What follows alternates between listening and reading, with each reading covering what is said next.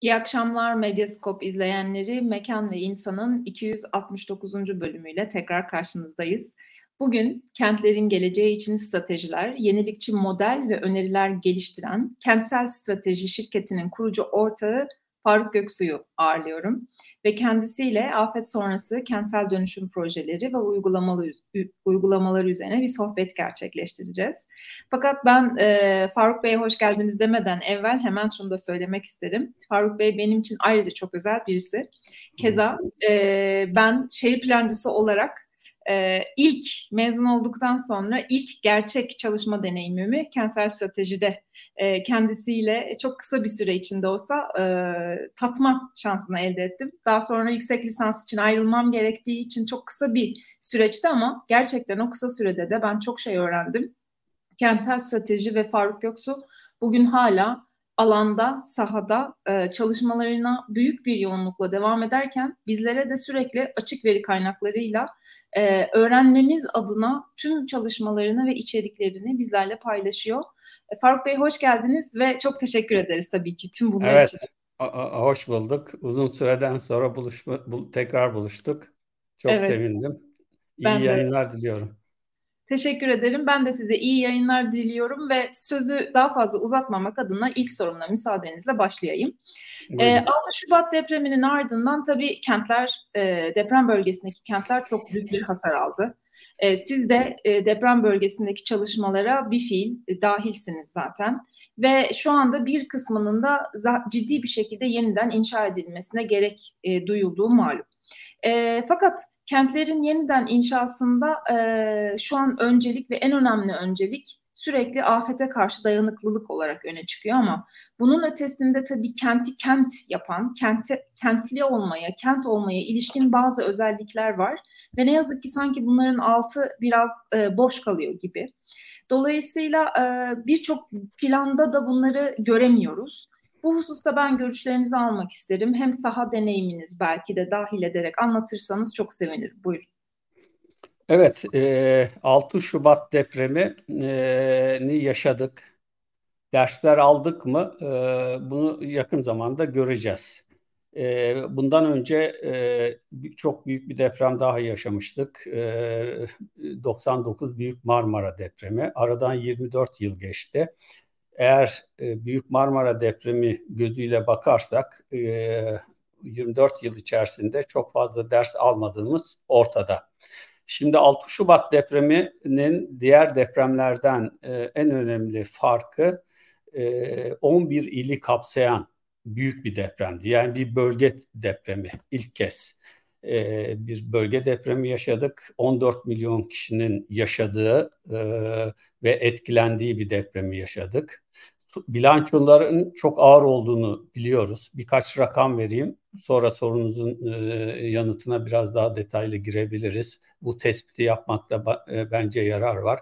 Başta e, Antakya merkez olma Hatay'ın merkezi Antakya olmak üzere Adıyaman merkezde e, büyük yıkımlar oldu. Tabii ki diğer e, yerleşmelerimiz de bu yıkımlar oldu ama Antakya merkezin yüzde 65'inin üzerinde bir konut biriminin yıkıldığını e, biliyoruz. Büyük bir rakam. Yani bir kentin yarısından fazlası. Adıyaman'da da bu bilanço yüzde kırklar civarında. Şimdi bu rakamlarla karşılaştırdığımızda e, kentleşmemizin ya da şehir politikalarımızın e, doğru olmadığını, e, bir takım planlama, tasarım ilkelerinin zamanında yerine getirilmediğini e, bu depremler çok açık bir şekilde e, gösteriyor.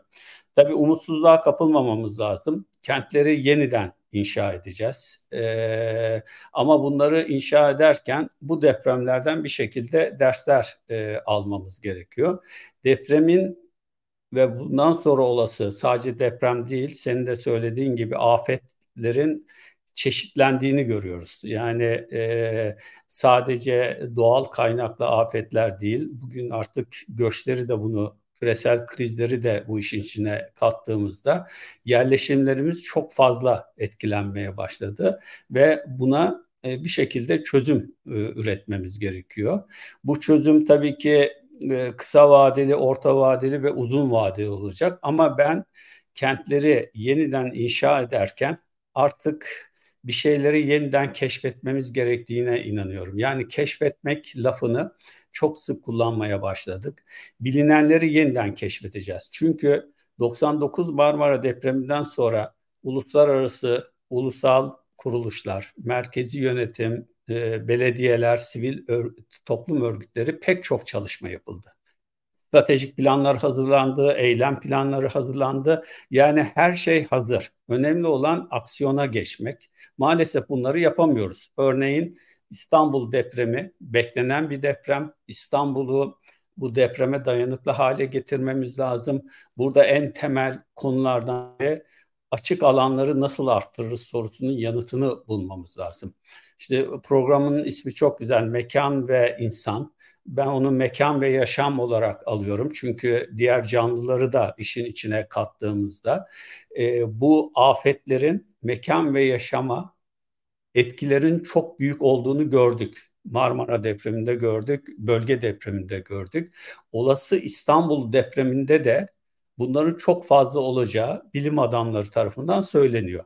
Şimdi bütün bunları dikkate aldığımızda biz bir kere şehir planlama politikalarını, şehir planlama ya da kent sistemini yeniden keşfetmemiz lazım. Bunlar üniversitede okutan, okutulan e, bir takım derslerde hepimiz şehir plancısı bir şekilde diz, in, diz, in, diz, izleyenlerimizden de şehir plancılarının olduğunu biliyorum. Artık bizim bir takım planlama ve tasarım ilkelerini e, uygulamaya geçirmemiz lazım. Bizim kamusal odaklı yaşam alanlarını çoğaltmamız gerekiyor. Bölge depreminde şunu gördük. Çadır alanlarının e, ya da konteyner kentlerinin e, kavşaklara ve otoyol kenarlarına kurulduğunu gördük. Bu şu anlama geliyor. Yeterince kamusal alanımız olmadığı anlamına geliyor. İstanbul'da da biliyorsunuz e, kamusal alan yaratacağız diye tahliye koridorları, toplanma alanları yaratacağız diye bunları maalesef e, yapılaştırdık. Şimdi bütün bunları düş, e, düşündüğümüzde e, bizim şart, şehirlerimizi nasıl dayanıklı hale getireceğiz sorusunu ne yapmalıyı sormuyorum. Ne yapmalı zaten belli. Nasıl yapmalı sorusunu, kiminle yapmalı sorusunu yanıtlayarak e, cevap vermemiz lazım. Bu işin çok disiplinler arası bir iş olduğunu biliyoruz. Herkesin bir şekilde bu işin içinde olması gerekiyor.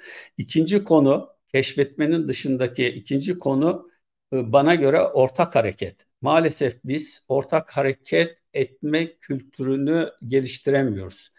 E, bizim imece diye geleneksel e, çok iyi bir e, yaklaşımımız var. Maalesef bunları kentlerde kaybettik. Çok son depremde gördüm. Çok büyük başarı öyküleri var. Bireysel kurumlar, sivil toplum örgütleri yardımlaşma, dayanışma konusunda müthiş e, başarılar sağladılar. Ama bunun etkin güce dönüşmesi için ortak hareket etme zorundayız. Bu ortak hareket sadece sivil toplum örgütlerinin, merkezi yönetim, yerel yönetim birimlerinin ortak hareket etmesi değil, disiplinler arası ortak hareketi gerekiyor. E, stratejilerin ortaklaştırılması, geleceğe ilişkin hayaller kuracağız. Çünkü bu kentler yıkıldı, tehdit altında. E, bu yıkılan kentler herhangi kentler değil, tarihsel ve kültürel derinliği, çeşitliliği çok büyük olan kentler. Şimdi Antakya'nın yeniden yapılanmasını e, düşünüyorsak hayal etmek zorundayız. Antakya'nın geçmişinden katmanlaşan uygarlıklarından alacağımız dersler var. Alacağımız bu derslerle birlikte Antakya'nın geleceğini nasıl kurgulayacağız? Bunun üzerinde tartışmamız gerekiyor. Tabii ki e, bir takım çalışmalar yapılıyor. Bazı çalışmaların hızla gitmesi gerekiyor ama kültürel mirasın yoğun olduğu bu kentlerde bir değil birkaç kez düşünerek strateji geliştirirsek strateji, eylemler geliştireceksek eylemler bunları bir e, kapsamlı ve katılımcı ortamlarda düşünerek kurgulamamızda yarar var diye düşünüyorum. Ee, çok teşekkür ederim bu kapsamlı yanıt için. Ee, sizin çalışmalarınızın çok önemli bir e, başlığı yine katılım. Ee, aslında ortak e, ve birlikte bir şeyler üretmek, yapmak, çalışmak ve interdisipliner e, çalışmanın farklı e, birimlerin, farklı e, disiplinlerin, farklı meslek gruplarının bir aradalığı hakikaten kentlerin inşası söz konusu olduğunda daha doğrusu yeniden söz konusu olduğunda ve keşfedilmesi gerekenlerle birlikte düşündüğümüzde muhakkak çok önemli. Ama biz tabii burada e, bir de yine her zaman olduğu gibi ve sizin çok önem verdiğiniz önemli hususlardan bir tanesi yerli halk. Burada depremde evlerini, iş yerlerini, okullarını, hastanelerini, mahallelerini ve komşularını kaybeden bir e, depremzede gruptan bahsediyoruz.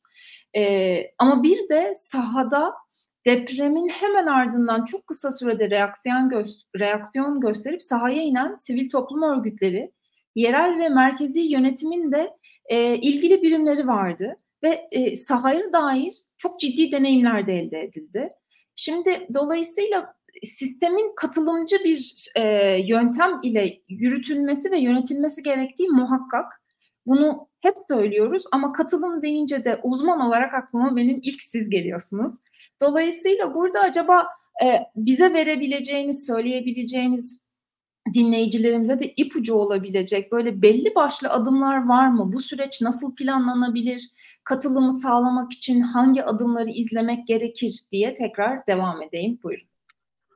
Evet, yani deprem bölgesinden hareket edersek e, ya da olası İstanbul depremini de dikkate alarak bu sürecin katılımcı ve kapsayıcı olması için neler yapabiliriz? Bunların üzerinde e, durmamız gerekiyor. Biz katılımı biraz mış gibi yapıyoruz. E, yani çalıştaylar, toplantılar, bunlar katılımın bir adımı, önemli bir adımı ama yeterli olmayan bir adımı.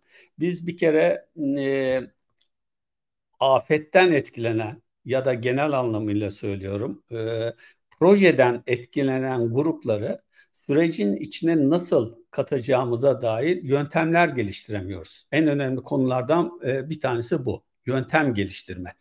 Tabii ki çalıştaylar önemli, toplantılar önemli, odak toplantıları önemli ama bu yerel halkın bu sürece katılımı için doğru yöntemler değil bilimsel insanlar, farklı disiplinlerdeki insanlar bu tür toplantılarda bir araya gelebilir. Ama bizim deneyimimiz şunu gösterdi. Halkla tasarımcıyı ki biz tasarımcıyı sadece mimar, plancı olarak görmüyoruz. Yani yaşama dair fikri olan, önerisi olan herkes halk olarak görüyoruz. Onun için mesela tasarım atölyelerini kurduk. İşte Kadıköy'deki TAK, e, Kartal'daki TAK daha sonra bunlar çok gelişti. Buradaki amaç bir sorun varsa ki afetten sonra bir takım o kadar çok sorun var ki bu sorunu o insanlarla birlikte keşfederek onları bu sorunların çözümüne sahiplendirerek çözüm önerilerini geliştirme yöntemlerini ortaya koymamız lazım. Bizde şöyle bir şey var özellikle akademiya e, e, sorunları kendileri saplıyor ve çözüm yollarını da kendileri koyuyor. O zaman da bu ıı, sorunun çözümünde orada yaşayanları ya da o projeden ya da e, afetten etkilenenleri işin içine katamıyorsunuz. O nedenle bunu bir yaşam tasarımı olarak, yaşamsal sorunların çözümü olarak gördüğümüzde farklı yöntemleri onlarla birlikte geliştirmemiz lazım. Bunu yaptığımız zaman hem bu işi geliştirenler insanlardan çok şey öğreniyor insanların davranış biçimlerini anlamaya çalışıyor. Yani önemli adımlardan biri de bu. Yani siz e, karşıdaki yaşayanların ya da etkilenenlerin sorunlarını çözümde onların davranış biçimlerini ister sosyolog gözüyle, ister plancı gözüyle, ister tasarımcı gözüyle anlayamıyorsanız, algılayamıyorsanız o zaman ürettiğiniz bütün ister strateji olsun ister eylem olsun bütün bunlar yazılı bir e, doküman olarak kalıyor. Onun için biz bu gibi konularda katılım konularında etkileşim kavramını çok önemli görüyoruz. Yani etkileşim mekanlarını, etkileşim süreçlerini nasıl e, tasarlarız? Bizde en büyük hatalardan biri süreci tasarlamadan işin hemen içine e, giriyoruz. Eğer siz süreci orada yaşayan insanlarla ya da o projeden etkilenen kişilerle birlikte tasarlarsanız o zaman o sürecin adımlarını daha doğru e, e, götürebilirsiniz. Burada da katılımın en önemli konusu sorunları birlikte keşfekle başlıyor. İlk adım bu. Yani birlikte keşfedeceksiniz. Siz bilebilirsiniz.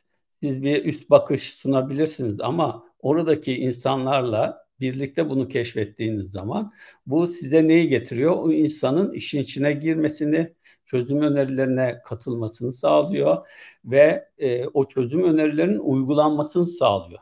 Bizde bütün şey e, çözüm önerileri aşamasına geliyor, orada kalıyor.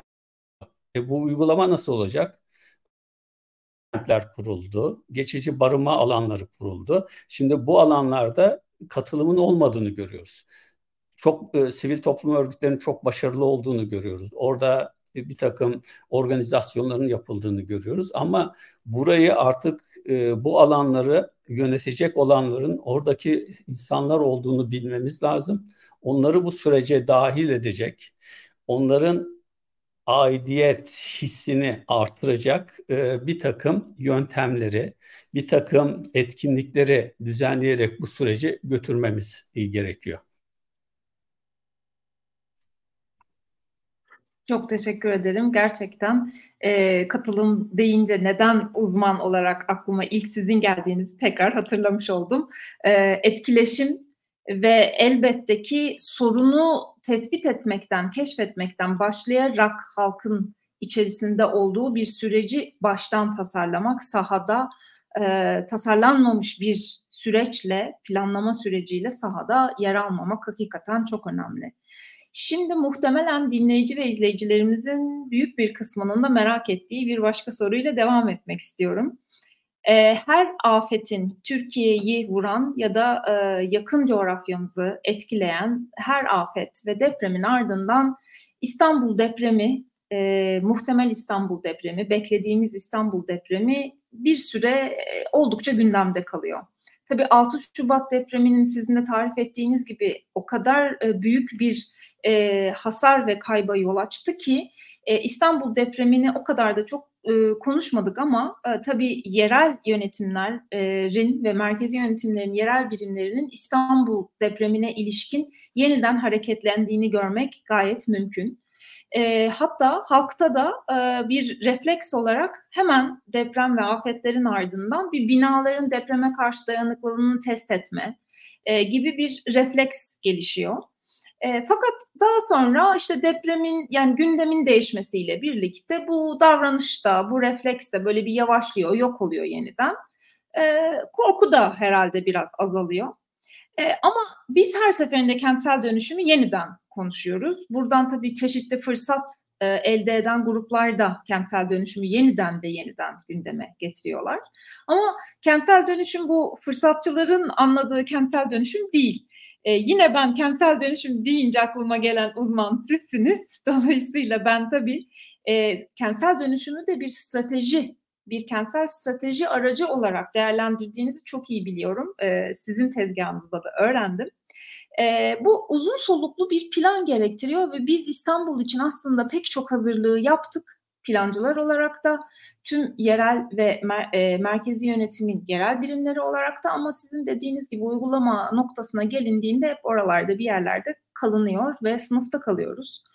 E, ben size şunu sormak istiyorum. Bu kadar uzun bir girişten sonra sizi bulunca sohbet etmeden duramadım. E, İstanbul'un deprem ve kentsel dönüşüm gündemini muhakkak yakından takip ettiğiniz için acaba e, 6 Şubat depreminin ar- arkasından neler olduğu, neler oluyor ve neler yapılması gerektiğine dair çok yerlerde, çok kereler söylediniz ama ben sizden bir kere daha dinlemek isterim. Buyurun. Evet.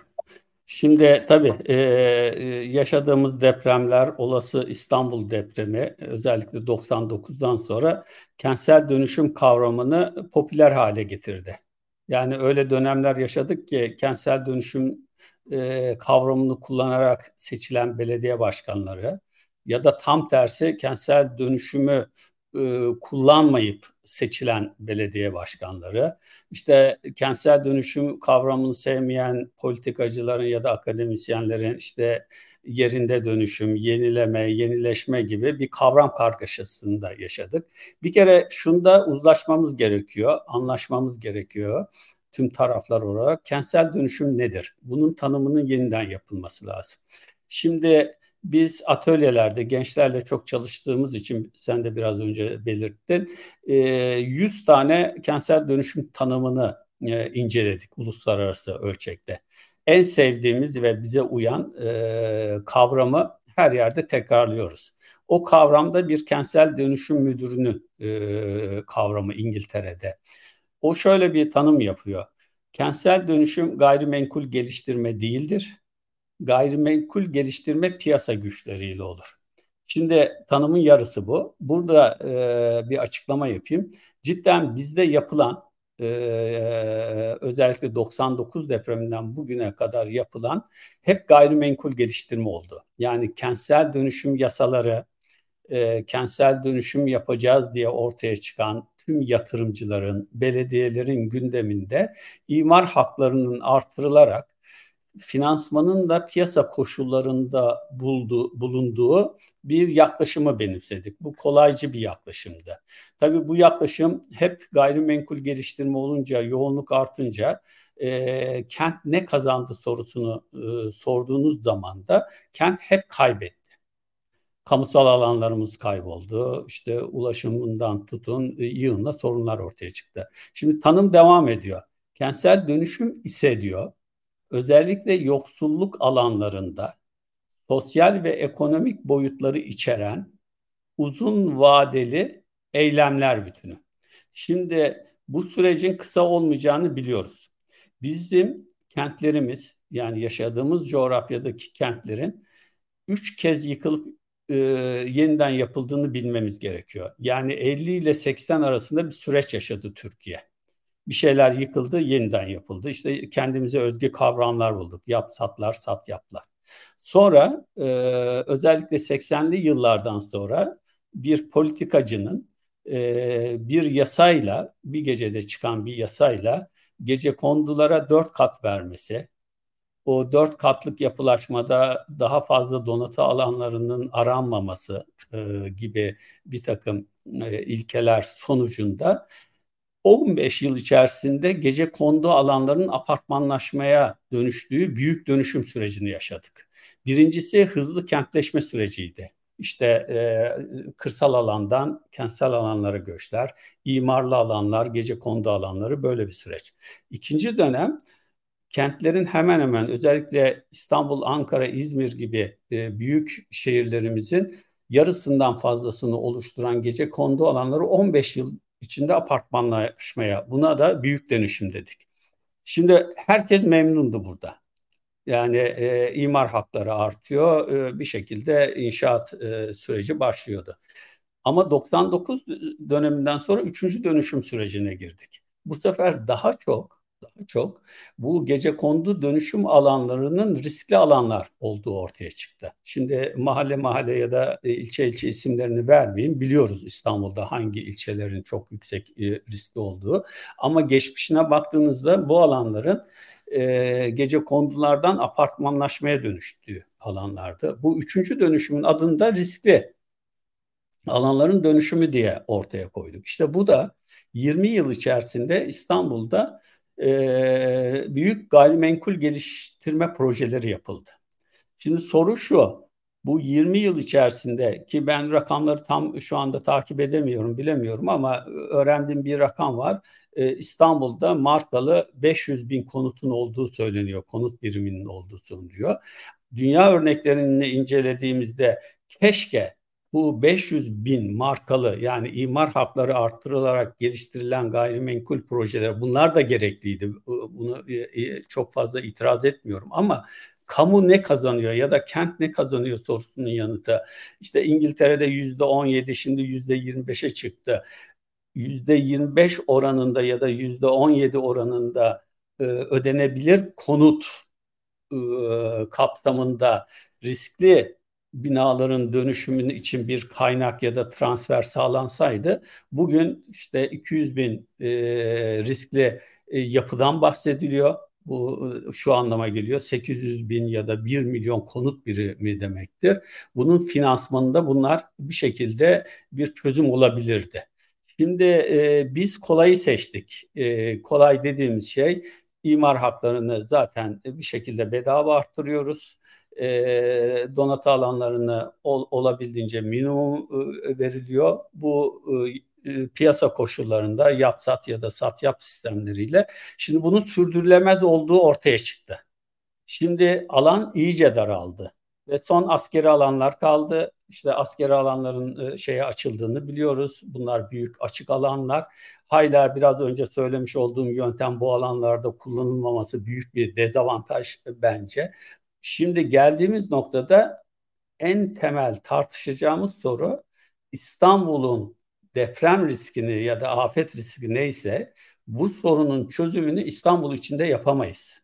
İstanbul'un kapasitesi, yapılaşma kapasitesi ya da doğal kaynaklar kapasitesi artık e, dolmuş durumda. O zaman bizim büyük resme bakarak bu büyük resim içerisinde yeniden bir planlama yaklaşımı geliştirmemiz lazım. Bunu tartışmamız lazım. Biz yine 20 milyona ulaşan nüfusuyla İstanbul'u yine çeperleriyle kendi içerisinde işte milyonluk kentler yaratarak, yeni şehirler yaratarak dönüştürmeye çalışıyoruz. Ama bu biraz dar alanda kısa paslaşmalar gibi oluyor. O nedenle büyük resme bakarak, e, büyük vizyonlarla, çok stratejik stratejilerle e, olayı geliştirmemiz lazım. Bunu yapabilmemiz için de e, cidden bu işi bilen, hem uygulamasında hem strateji geliştirmesinde bir ekibe ihtiyaç var.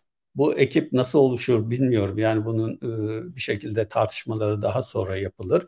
E, bunun ben bir stratejik olay olduğunu, bir stratejik düşünce biçimine, imar planlamasından önce bir strateji tasarımının gündeme gelmesinden e, yanayım. Yıllarca da biz bunu söylüyoruz. Yani biz hep e, planlamayı ve tasarımı, planlamayı imar planı, tasarımı da mimari tasarım olarak anlıyoruz. Ama bu sistemi kim tasarlayacak? Bu süreci kim nasıl katılımcı, kapsayıcı yapacak? E, bunun akademiyada derslerinin verilmesi lazım. Bu tür kişilerin yetiştirilmesi lazım. Bu sadece politikacılara, sadece yasalara bırakılmaması lazım. Yasalar çözmüyor artık. E, finansmanı nasıl sağlayacağız? Bu finansman sadece işte biraz önce anlattığım e, 50-60 yıl içerisinde kullandığımız yapsat sistemleriyle mi olacak? Hayır olmayacak. O nedenle olay çok karmaşık olmaya başladı. Bu karmaşık olayın e, çözümünde biraz stratejik, biraz basit de düşünmemiz lazım. Sorun çok büyük. E, yani e, biraz ortak akılla e, bu işleri nasıl çözerizin hem söylem boyutunu hem özellikle eylem boyutunu e, birlikte e, geliştirmemiz lazım. Faruk Bey bu kadar zor bir soruya bu kadar net cevaplar verdiğiniz için çok teşekkür ederim. Çok sağ olun. Ee, ben e, bu akşamki programı eğer sizin eklemek istediğiniz bir şey yoksa müsaadenizle kapatmak isterim. Evet yani e, artık son bir şey söyleyeyim. Eğer biz İstanbul depremi e, olası depremi düşünüyorsak mutlaka ve mutlaka kent ne kazanacak sorusunun yanıtı arayarak kamusal alanların arttırılması, yaşam kalitesinin arttırılması, sürecin yeniden tasarlanması, sistemin yeniden tasarlanması gibi konuları ön plana alarak e, bunları geliştirmemiz lazım.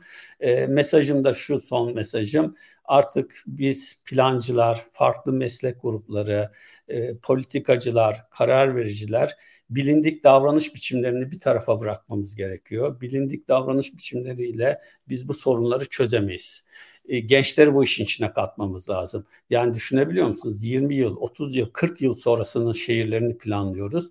Bugün 10 yaşındaki çocuğun 20 yıl sonra 30 yaşında olacağını, 30 yıl sonra 40 yaşında olacağını, şehirde onun yaşayacağını bilerek onları bu sürece nasıl dahil edebiliriz?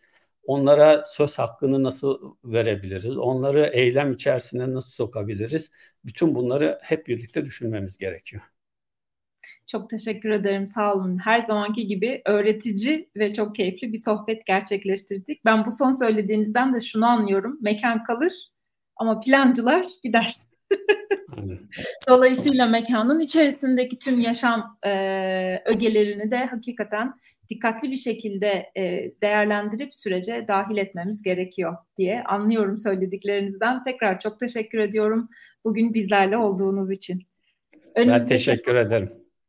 Çok sağ olun. Önümüzdeki e, iki hafta Mekan ve İnsan tatilde olacak. 25 Eylül Pazartesi 18'de tekrar görüşmek ümidiyle daha fazla mekan ve insan tartışması ve sohbeti için Mekan ve İnsan'ın Instagram ve Facebook hesaplarını takip etmeyi, YouTube ve Spotify kanallarına abone olmayı ihmal etmeyin. İyi akşamlar.